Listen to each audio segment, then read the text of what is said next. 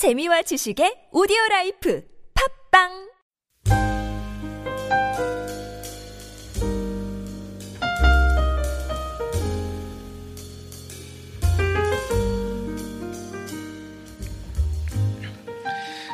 저희가 1절부터 18절까지 한 절씩 이렇게 좀 교독하면서 읽겠습니다. 여호와여 어찌하여 멀리 서시며 어찌하여 환란 때에 숨으시나이까 악한 자가 교만하여 가련한 자를 심히 압박하오니 그들이 자기가 베푼 꾀에 빠지게 하소서. 악인은 그의 마음의 욕심을 자랑하며 탐욕을 부리는 자는 여호와를 배반하여 멸시하나이다. 그는 그의 교만한 얼굴로 말하기를 여호와께서 이를 감찰하지 아니하신다 하며 그의 모든 사상에 하나님이 없다 하나이다. 그의 길은 언제든지 경고하고 주의 심판은 높아서 그에게 미치지 못하오니 그는 그의 모든 대적들을 멸시하며 그의 마음에 이르기를 나와는 흔들리지 아니하며 대대로 환란을 당하지 아니하리라 하나이다. 그의 입에는 저주와 거짓과 포악이 충만하며 그의 혀 밑에는 잔해와 죄악이 있나이다. 그가 마을 구석진 곳에 앉으며 은밀한 곳에서 무쇠한 자를 죽이며 그의 눈은 가련한 자를 엿보나이다. 사자가 자기의 굴에 엎드린 같이 그가 은밀한 곳에 엎드려 가련한 자를 잡으려고 기다리며 자기 그물을 끌어당겨 가련한 자를 잡나이다. 그가 굽으려 엎드리니 그의 포악으로 말미암아 가련한 자들이 넘어지나이다. 그가 그의 마음에 이르기를 하나님이 잊으셨고 그의 얼굴을 가리셨으니 영원히 보지 아니하시리라 하나이다. 여호와여 일어나옵소서 하나님이여 손을 두옵소서 가난한 자를 입지 마옵소서 어찌하여 악인이 하나님을 멸시하여 그의 마음에 이르기를 주는 감찰하지 아니하리라 하나이까 주께서는 보셨나이다. 주는 재앙과 원한을 감찰하시고 주의 손으로 갚으려 하시오니 외로운 자가 주를 의지하나이다. 벌써부터 고아를 도우시는 이신이다. 악인의 발을 꺾으소서. 악한 자의 악을 더 이상 찾아낼 수 없을 때까지 찾으소서. 께서는 영원무원하도록 왕이시니 이방 나라들이 주의 땅에서 멸망하였나이다. 여호와여 주는 겸손한 자의 소원을 들으셨사오니 그들의 마음을 준비하시며 귀를 기울여 들으시고 고아와 압제당하는 자를 위하여 심판하사 세상에 속한 자가 다시는 위협하지 못하게 하시리이다. 아멘. 교우 여러분 오늘 시편의 말씀은 어려운 가운데 있을 때, 어둠 가운데 있을 때 하나님께 단식하며 부르짖는 기도라고 우리가 말할 수가 있습니다. 여러분 우리가 살아가는 세상에는 악이 있고 또 또 우리가 이 세상을 살아가면서 때때로 이 악의 피해자가 됩니다. 또한 특별히 악이 관영한 곳에서는 의인이 이렇게 살아가면서 고통을 피할 수가 없습니다. 때가 차고 하나님의 진노의 날이 찾아오면 결국 악인들이 심판을 받고 하나님의 벌을 받겠지만 많은 경우 악한 세상에서 의인이 고난과 핍방을 당하고 어려움을 당하는 경우들이 종종 일어나게 됩니다. 예를 들어서 이 김정은 치하에서 살아가는 북한 동포들의 경우 그들이 옳게 살아가고자 하더라도 고난을 피할 길이 없습니다. 또 잔혹한 이슬람 과격주의자들 치하에 있는 이들의 경우도 아무런 죄도 없이 억압과 폭력을 당하고 자유를 빼앗기고 또 목숨을 빼앗기는 일들을 경험하고 있습니다. 세상의 악이 득세할 때 의인의 길을 걸어가고자 하는 이들이 많은 어려움을 피할 수가 없다는 것입니다. 그래서 또 그 가운데서 믿음을 지키며 살아가다가, 또 순교자의 길을 걸어가는 이들도 나타나게 됩니다.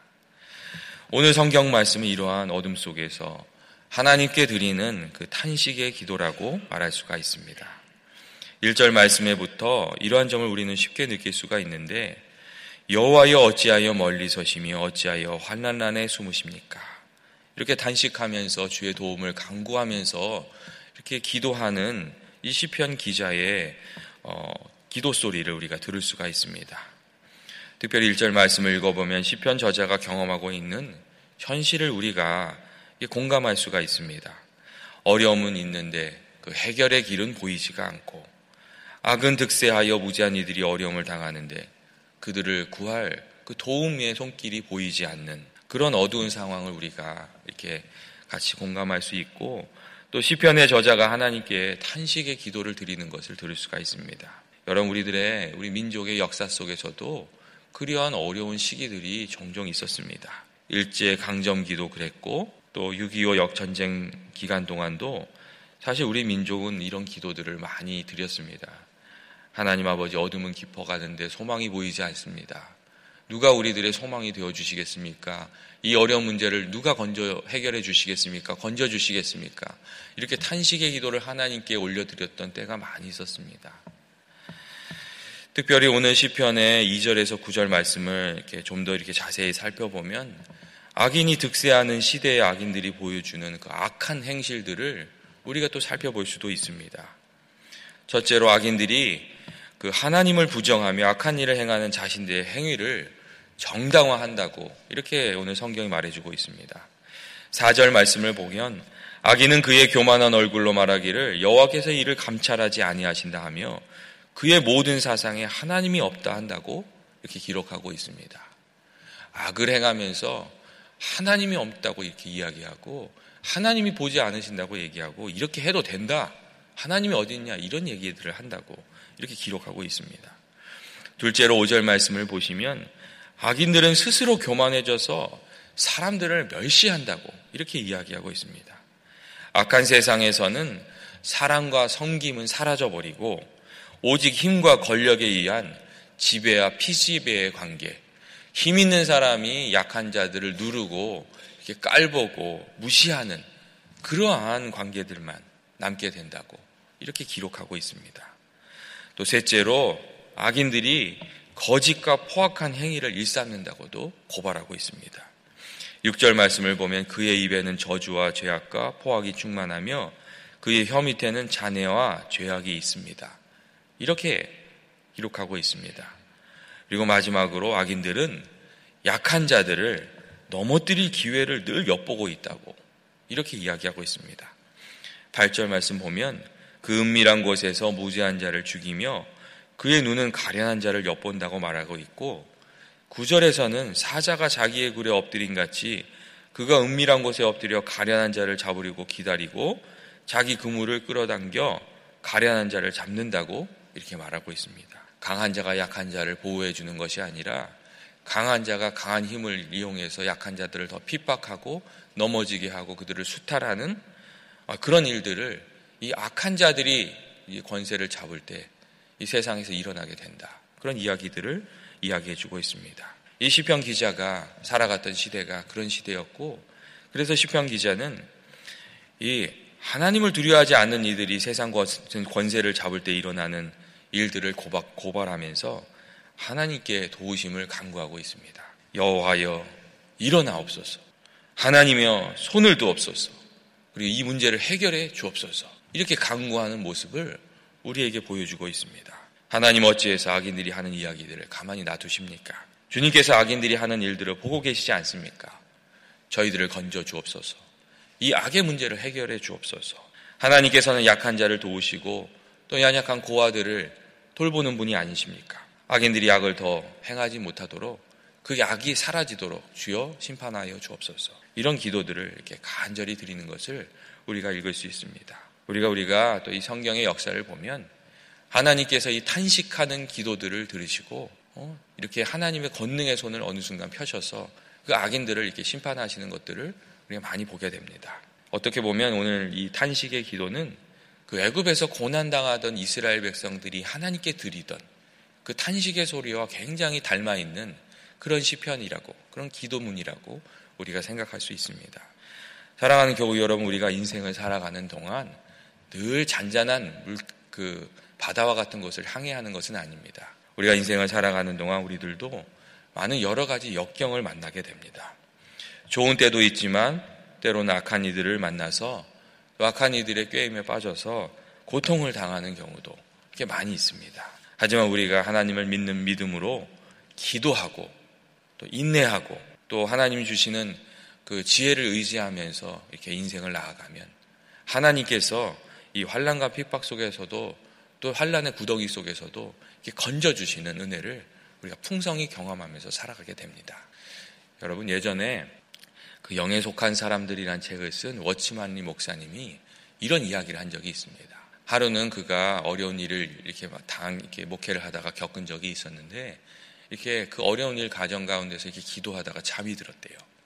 잠이 들었는데 하나님께서 환상을 하나 보여주셨는데 꿈속에서 어떤 환상을 보여주셨냐면 자기가 배를 타고 이렇게 가는데 그 강에 큰 돌이 앞에 있어서 배가 나아가지 못하고 거기에 탁 멈춰서 걸려 있더라는 거예요. 근데 그 순간에 하나님 이걸 어떻게 하면 좋습니까? 그랬더니 하나님 물어보시더래요. 내가 이 돌을 치워주기를 원하느냐?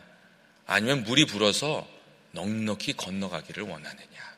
그렇게 물어보시더래요. 그래서 이 워친만 리 목사님이 하나님, 하나님께서 은혜를 넉넉히 부어주셔서 이 어려움을 넉넉히 넘어갈 수 있게 해주십시오. 그렇게 기도했더니 그 물이 불어나면서 그 배가 건너가는 그런 환상을 본 적이 있다는 그런 간증을 하신 것을 제가 읽은 적이 있습니다. 그리고 그의 인생 가운데 하나님께서 은혜를 부어주셔서 어려움이 닥쳐올 때마다 그 어려움을 넘어갈 수 있었다고 그렇게 간증하는 것을 들은 적이 있습니다. 사랑하는 교우 여러분, 우리가 어려움을 당하지만 그 어려 환란과 어려움 속에서도 하나님의 손이 우리들을 붙들어 주시고 또 하나님의 능력이 우리와 함께하면 우리가 그것을 넉넉히 이겨내는 것입니다. 우리가 우리가 사실 고난을 통해서 더 깊은 믿음으로도 나아가고 더 담대한 믿음으로도 나아가고 더 성숙한 인격으로도 또 나아가게 됩니다. 육적인 고난 속에 영적인 부요함이 이렇게 피어나는 그런 경우들이 너무나도 많이 있습니다. 고난 속에서 하나님과 더 깊은 관계로 우리가 나아가게 됩니다. 고난이 없었으면 가지지 못할 영적인 성품들도 예수님 닮는 일들도 사실은 고난을 통해서 연단을 통해서 우리가 하나씩 가지게 됩니다. 인내도 가지게 되고 믿음도 가지게 되고 담대한 용기도 우리가 고난을 통해서 가지게 됩니다. 불가마 속에서 정금같이 연감, 연단이 되어서 예수님 닮는 인격을 우리가 가지게 되는 것입니다. 그래서 이 토플레디란 목사님이 고난 지은 고난 중에 지은 찬송시에 여러분 이런 구절이 있습니다. 큰 물결이 일어나 나쉬지 못하나 이 풍랑으로 인해서 내가 더 빨리 갑니다. 그런 구절이 있습니다. 큰 물결이 있어서 우리가 힘들고 지치고 피곤하고 어려움이 있을 수 있지만 하나님께서 그 풍랑을 이용해서 우리의 인생의 목적지에 더 빨리 도달하게 하신다고 이렇게 고백하는 찬송시가 있습니다. 결국 여러분 어려울 때 너무 낙심하지 마십시오. 하나님께서 우리 인생을 보고 계시고 또 우리의 기도를 듣고 계십니다. 그리고 하나님께서는 약한 자의 편을 들어주시고 의로운 자의 편을 들어주시고 하나님을 믿고 의지하고 간절히 부르짖는 사람들의 그 손을 들어주십니다. 어려움이 있을 때 믿음으로 주님께 더욱 나아가고 또 믿음으로 기도하고 주께서 손대 주실 그 시간을 인내하면서 기다리시는 우리 모두가 되시길 주님의 이름으로 축원합니다. 같이 기도하시겠습니다.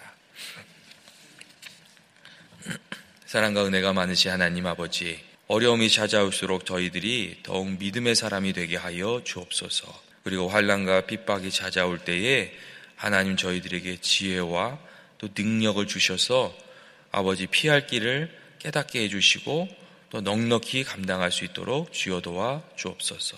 믿음 가운데서 저희들 날마다 강건하게 하시고 주님의 은혜 가운데 늘 저희가 감사하게 하시고 또 감사로 어려움을 이겨내는 저희들 되게 하여 주옵소서.